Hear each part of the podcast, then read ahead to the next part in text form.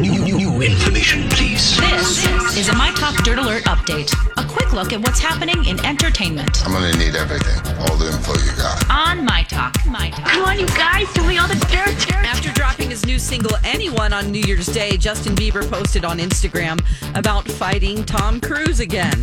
Bieber posted a picture of himself in a boxing ring from the video with the caption Tom Cruise is toast.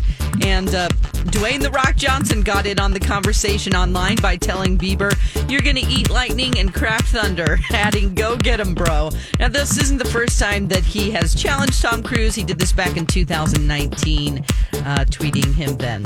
Dwayne The Rock Johnson, speaking of him, just gave a brand new truck to his buddy who helped him when he was homeless. Uh, he bought the truck for a guy named Bruno Lauer, who took Johnson in after he and his mom were evicted in Hawaii when he was a kid.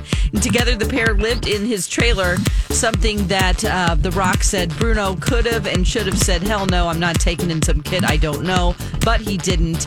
And he added that this kindness helped him change his life's trajectory.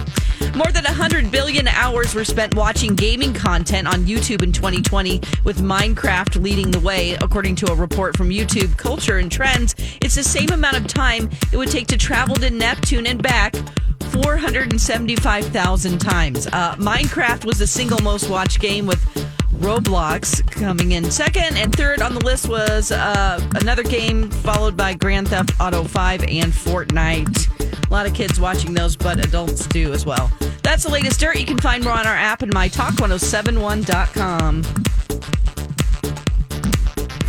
That was a good update, Don. Dirt Alert updates at the top of every hour. Plus, get extended Dirt Alerts at 820, 1220, and 520. Meet me back here in an hour.